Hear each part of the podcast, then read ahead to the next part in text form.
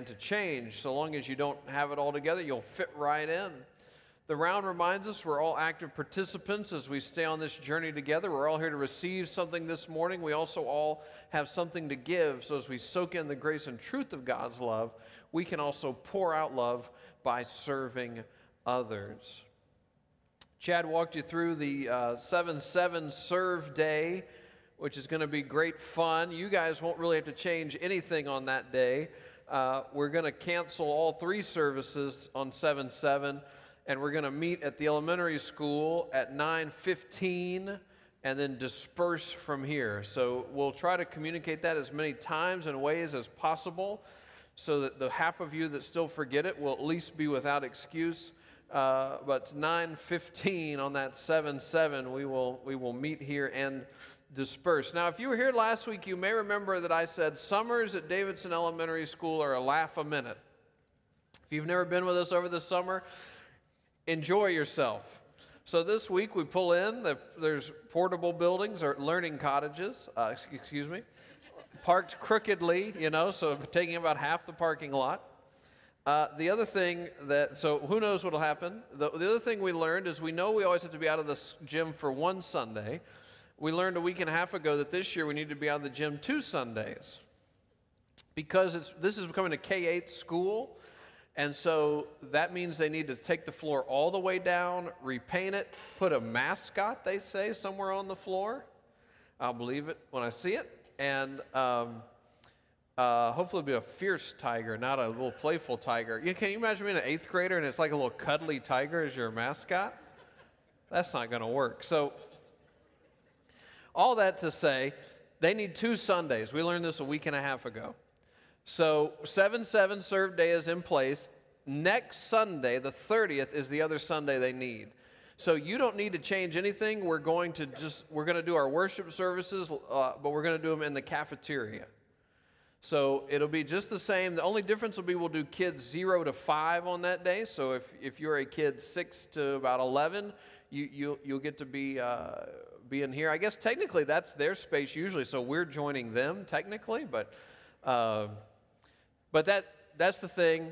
So next week, because we already we're going to have to gear up for 7 7 so so i realized we probably just need to power down for 6.30 we'll do a great service but it'll be um, uh, it'll be in the cafeteria and then we'll be uh, preparing ourselves to serve the community on 7 7 that makes sense so that's the next few sundays uh, and it's a great way if we get to serve the school so they do get their floor refinished and they'll be ready for the for the new school year and then, as Chad pointed out, the best Sunday of the year is the Sunday after the floor gets refinished, the 14th. The jokes are a little bit funnier that day. Last week, we started a series of sermons on living by faith on Hebrews chapter 11. Hebrews 11 6 says this It says, Without faith, it is impossible to please God. Without faith, it is impossible to please God. And then Hebrews chapter 11 after this goes on and names person after person from the Old Testament. That's the part of the Bible that predates the earthly ministry of Jesus. Person after person from the Old Testament who lived by faith. And what's so interesting about that list of people is that it's all kinds of different people. And they, the way they lived by faith looked different for each one of them. In other words, there's no cookie cutter person who lives by faith, there's no cookie cutter way to live by faith. And that's the good news. Now, here's the hard news it is difficult to live by faith. Now, you probably already knew that, right? And in other news, the Pope is Catholic. It is difficult to live by faith. And yet, God wants us to live by faith. So, what does it look like to live by faith? What does it look like to live by faith in our family? What does it look like to live by faith on the job? What does it look like to live by faith in the neighborhood? What does it mean to live by faith as people who live in a, a wealthy part of a wealthy country? What does it mean to live by faith? What does it mean to live by faith when your world has been turned upside down? Hebrews 11 teaches us that living by faith means trusting the unseen God. Trusting the unseen God, especially his good character and redemptive plan. You and I can come to trust God, even though we have not seen God. We trust that He's good. We trust that He wants what's best for us. We trust that He has a plan, that it's a good plan, it's a redemptive plan, and He is working out that plan, even in the midst of hardship. And then we can start to act based on that trust. This is what it means to live by faith, to act based on that trust. Now, at this point, there is a long line of people, billions of people, in fact, who have lived by faith. If you have ever seen the line on Free Cone Day at the Ben and Jerry's, this is a longer line than even that. I always think I'll just come back on Expensive Cone Day. The line is really short that day. But there's this long, long line of people who have lived by faith. And you and I, because it is difficult to live by faith, we are served well to find a person or persons who are further up in this line than us, who, who can be a guide, an example, a mentor of what it means to follow Jesus, of what it means to live by faith. The flip side of this is that there are people behind us in this line too. There are people who look to us, whether we know it or not, as their example, their guide in what it means to live by faith and what it means to follow Jesus. And so we always want to be a church that takes time to turn back and help another person, someone who's investigating the faith, someone who's new to their faith, someone who's struggling in their faith. Take time to turn back and help them learn or relearn what it means to follow Jesus, what it means to live by faith. Today, the verse we want to look at in Hebrews 11 is this Hebrews 11 29. By faith, the people passed through the Red Sea as on dry land, but when the Egyptians tried to do so, they were drowned. By faith, the people passed through the Red Sea as on dry land, but when the Egyptians tried to do so, they were drowned. This is referring to a book of the Old Testament called Exodus, and this is the parting of the Red Seas. This is one of the more famous accounts of the whole Bible. Even if you uh, don't know much about the Christian faith, you might have some familiarity with the parting of the Red Seas, or you've seen the Disney movie or something like this. But it's from the second book of the Bible, the book of Exodus, Exodus chapters 14 and 15. Joe read part of this for us earlier. So I want to walk through some of those chapters for us and then suggest three takeaways for living by faith. Good? Very good. Second book of the Bible, Exodus. In this book, God's people, the Israelites, are enslaved. They are enslaved in Egypt. The leader of Egypt is someone named Pharaoh. You may have learned that in school. And this particular Pharaoh is a very brutal taskmaster. He keeps putting higher and higher demands on the enslaved Israelites. And so God sends a number of plagues against Egypt, so much so that the Pharaoh says, You guys need to go. You Israelites need to go. And no sooner has those words gotten out of his mouth than Moses, who's the leader of God's people, Moses says, It's time to go. And so they start, it's kind of like a mad dash. They're grabbing what they need to grab and they get out of Egypt. They get far, far away from their oppressors and they settle on the banks of the Red Sea.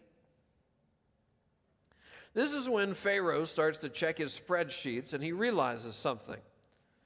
When you have an economy built on free labor, and you let the free labor leave, labor costs are going to go up, which is going to drive profitability down, which is difficult if you are the Pharaoh and you like to live a luxurious life on the backs of other people. And so, as the Israelites are camped there near the Red Sea, they start to hear a sound, they start to hear a rumble. Verse 10 As Pharaoh approached, the Israelites looked up, and there were the Egyptians marching after them. They were terrified and cried out to the Lord. So we have a bad situation here. God's people are the meat in a bad sandwich because on one side they've got the Red Sea, and on the other side they've got the Egyptian army, and they are stuck in the middle. So, what are they going to do? Remember that these people are uh, uh, esteemed in the Bible for how they lived by faith. So, how are they going to handle this difficult situation? As one wise person once said, being the meat in a bad sandwich. How are they going to handle this?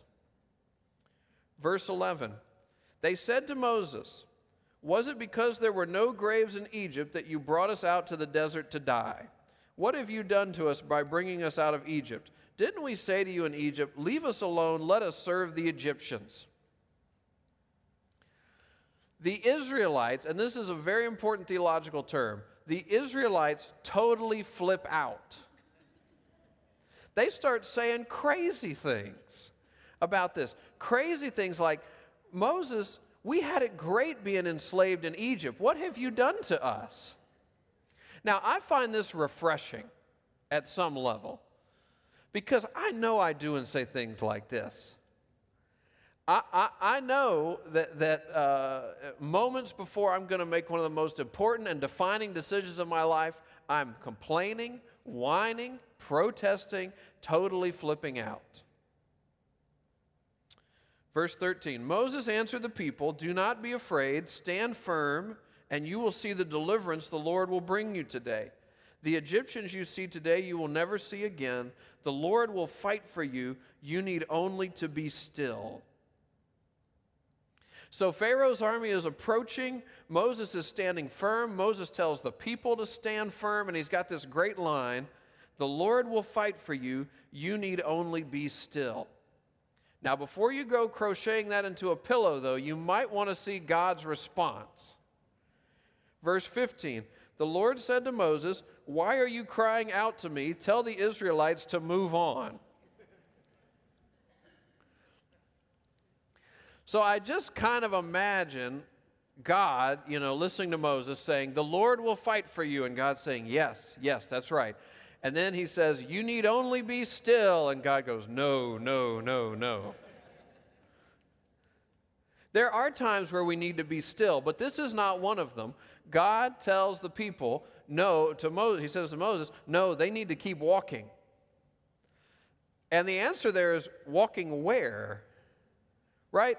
They are, again, they are the meat in a bad sandwich here. Are they supposed to walk back to the Egyptians and see if they want to slaughter them or enslave them? Or are they supposed to walk into the water? Well, again, you may know how this goes from here. But verse 21 Moses stretched out his hand over the sea, and all that night the Lord drove the sea back with a strong east wind and turned it into dry land. The waters were divided, and the Israelites went through the sea on dry land with a wall of water on their right and on their left. Now, you can search the internet for hours to see hundreds of different opinions of exactly where this happened. This was in a desert, so it's sort of hard to pinpoint things in a desert exactly where you are. But what we do know is that God, in one of the most recounted miracles of all history, sent a wind so strong that it split the sea open. And for a night, the Israelites walked on the sand of the sea as the sea itself was walled up on either side of them. God told the people they needed to walk, and then He made the way. Now, Pharaoh was faced with a decision. Was he going to follow the Israelites into the Red Sea, or was he actually going to let them go like he said he would? In what became a very costly decision, Pharaoh and the army kept pursuing the Israelites. At some point in the night, the Bible says the Egyptians realized they had made a huge mistake, but it was too late. As the new day dawned, the Israelites had made it to the other side, but the mighty wind ceased and the two walls of the sea collapsed, killing the entire army Pharaoh had brought with him. The Israelites realized that they were free. The Israelites realized that God had miraculously delivered them from their oppressors. In fact, their oppressors would never harm them again. And so in verse 15, chapter 15, verse 20, we learn this.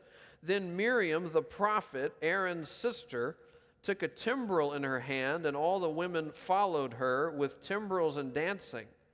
Miriam sang to them, Sing to the Lord, for he is highly exalted. Both horse and driver he has hurled into the sea. Miriam is the sister of Aaron and the sister of Moses. She grabs a timbrel. This is like a tambourine. She grabs a timbrel and begins to sing and dance.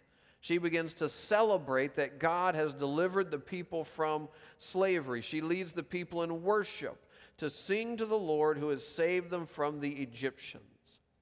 And by God's grace, her words were recorded forever in the scripture so that we can still learn from her today. So that's kind of the Cliff's Notes of the Israelites and the Red Sea. I want to now move on to sort of the three takeaways that you could garner from this passage on how to live by faith. There's surely more than three. Here are the three I'm going to point out. The first one is this number one, number one, number, number, number, number one. Faith is not the absence of complaining or even flipping out. Faith is not the absence of complaining, parenthetically, or even flipping out.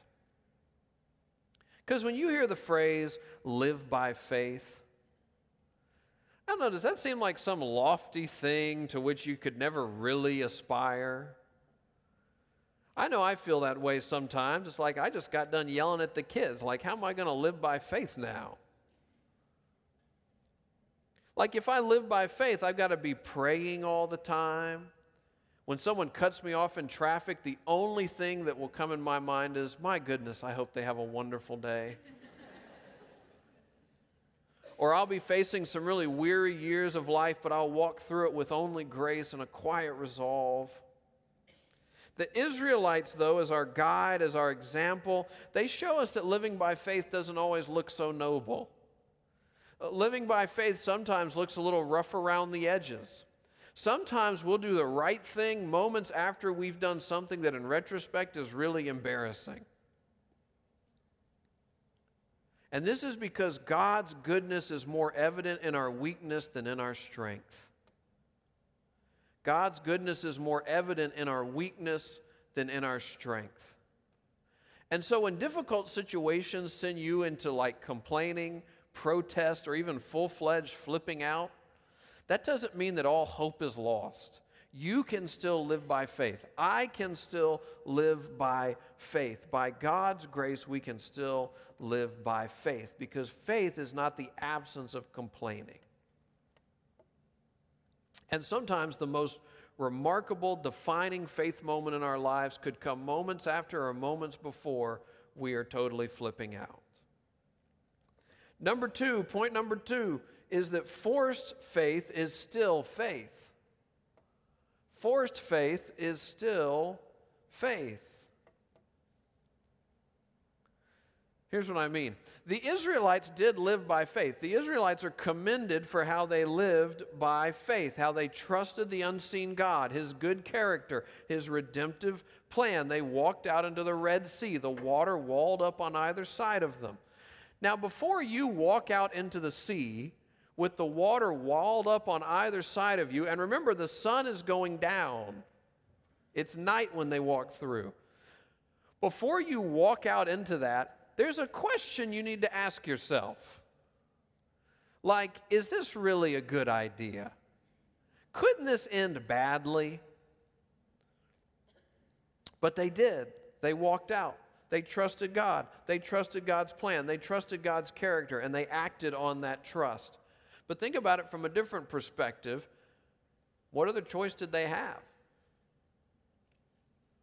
I mean, their only other choice was to stay where they were and see if the Egyptians wanted to slaughter them or take them back into slavery. So they did walk out into the Red Sea, water walled up on both sides, the sun going down. That's a scary proposition. But what other choice did they have? And so this is why I call it forced faith. they did live by faith, they did have faith, they did trust, but largely because it was the only viable option left. The good news is that forced faith is still faith. It is still commendable. It's still pleasing to God. Forced faith got the Israelites into Hebrews chapter 11. We see something similar in the ministry of Jesus. At some point in Jesus' ministry, some of his disciples were starting to desert him. And so he looked to his closest disciples and he said, Are you guys going to desert me too? And, and they said, and this is kind of a paraphrase, that they basically said, well, where else would we go? Forced faith is still faith. Maybe you've had a similar experience to this, or maybe that's kind of why you're here today. You're here today because you've run out of other options. And so this Jesus thing has got to work. Forced faith is still faith.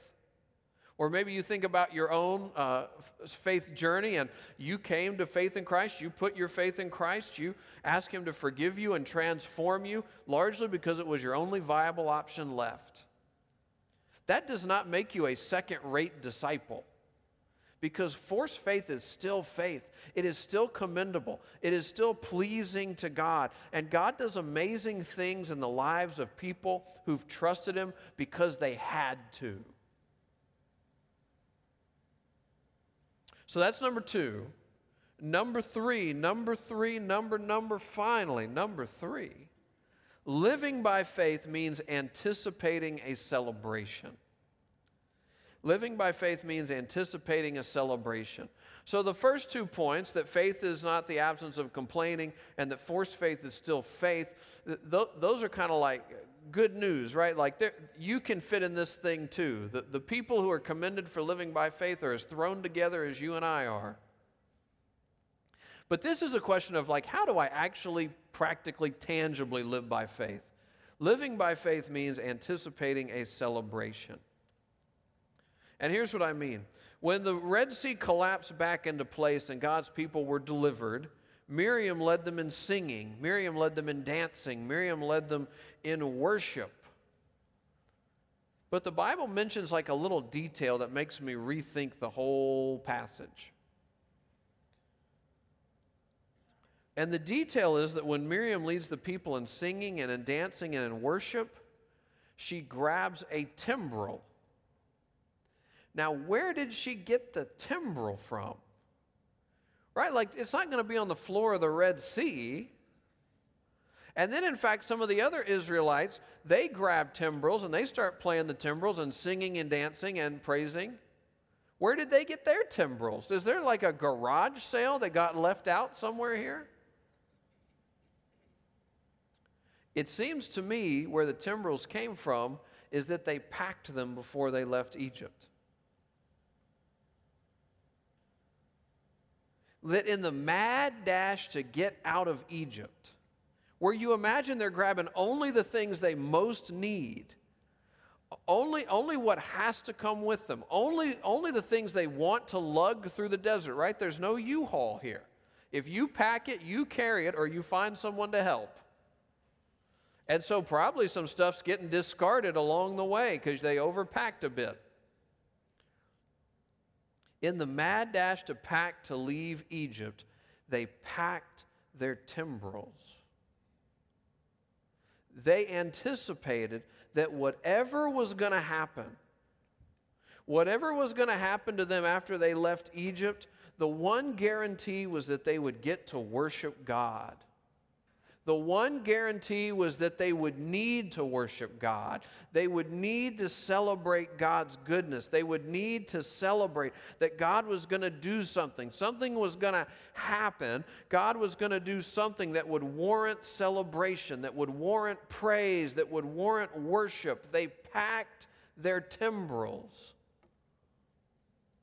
They anticipated celebrating God's goodness, that God would deliver them or that God would be faithful, even if God didn't change the situation, that God would be faithful. They anticipated celebration. But then things got pretty dire and they totally flipped out. But then, through a miracle, God forced them to have faith. And at the end of that, they celebrated. So there were some pretty rough miles between the anticipation and the celebration. But what it means to live by faith, one of the things it means is to anticipate a celebration. Honestly, this cycle sounds something like me. Maybe it sounds something like you. Anticipation gives way to protest or complaining or flipping out or whatever you want to call it. Anticipation gives way to complaining, to protest, which gives way to forced faith, which gives way to celebration. It's what the Israelites did. And they were commended as people who lived by faith. In all their imperfection, they show us what living by faith looks like. God, in all His grace, receives our imperfect attempts to live by faith. And our imperfection again and again pushes us back to Jesus, to celebrate Jesus. Because if you're a follower of Jesus or if you ever become a follower of Jesus, we celebrate our lives do not depend on us because we are imperfect. It's really hard to build a life on an imperfect foundation. And so we celebrate that our lives depend upon Jesus, who is perfect, who lives by faith perfectly. He offers us forgiveness that we cannot earn, He offers us purpose that we cannot surpass. He offers us the security that we cannot replicate. Ultimately, He will welcome us into God's eternal presence because God will extend to Jesus' followers the inheritance that is due only to Jesus. So, the question I would ask you to reflect on as I sort of wrap up my part of the service would be this How can you better live by faith based on the example of the Israelites at the Red Sea? How can you better live by faith in, in 21st century USA? How can you better live by faith based on the example of the Israelites at the Red Sea? And what I hope you see in all this is that God does great things even in the midst of imperfection. Even in the midst of your imperfection, even in the midst of my imperfection, God does amazing things. So as you look to the future, do you anticipate a celebration? Do you anticipate the need to celebrate?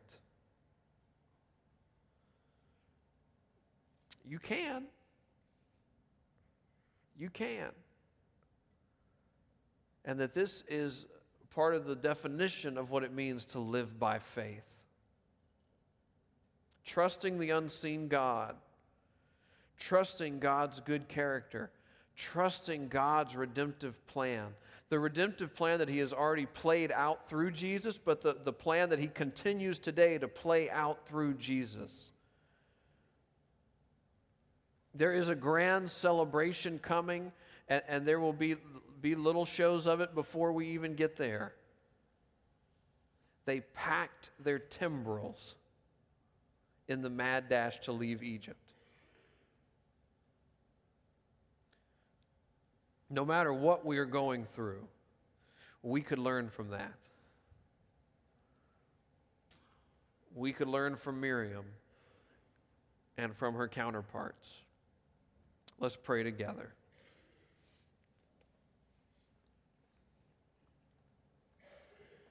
Let me give you a chance to, to pray, to talk to God, or to listen to God about whatever He's stirring up in your heart or in your mind. Through His Word, through, through the words of the songs. just take a quiet moment for personal prayer.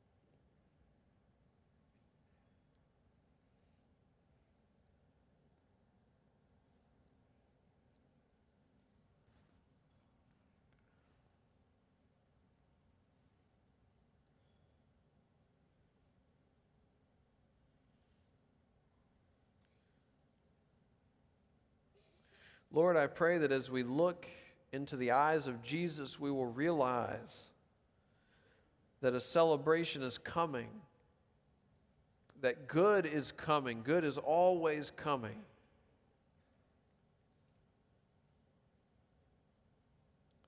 That he has enacted God's redemptive plan through his life and death and resurrection, and that Jesus will continue to enact God's redemptive plan in each of our lives by the power of the Holy Spirit. And so, Lord, I pray for those in our congregation today who are going through things so uh, heavy that, that it, celebration seems miles away. It seems a Red Sea away.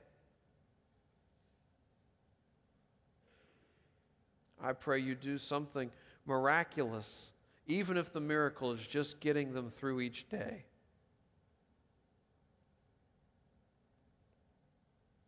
Lord, I pray that we do live in anticipation of celebration in our families, with our roommates, in our neighborhoods, in our community, and in each of our lives.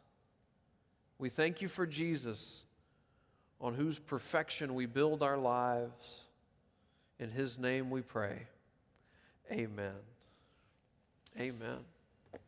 Well, let's stand and worship together with our voices, our offering, our prayer requests, our serve day forms.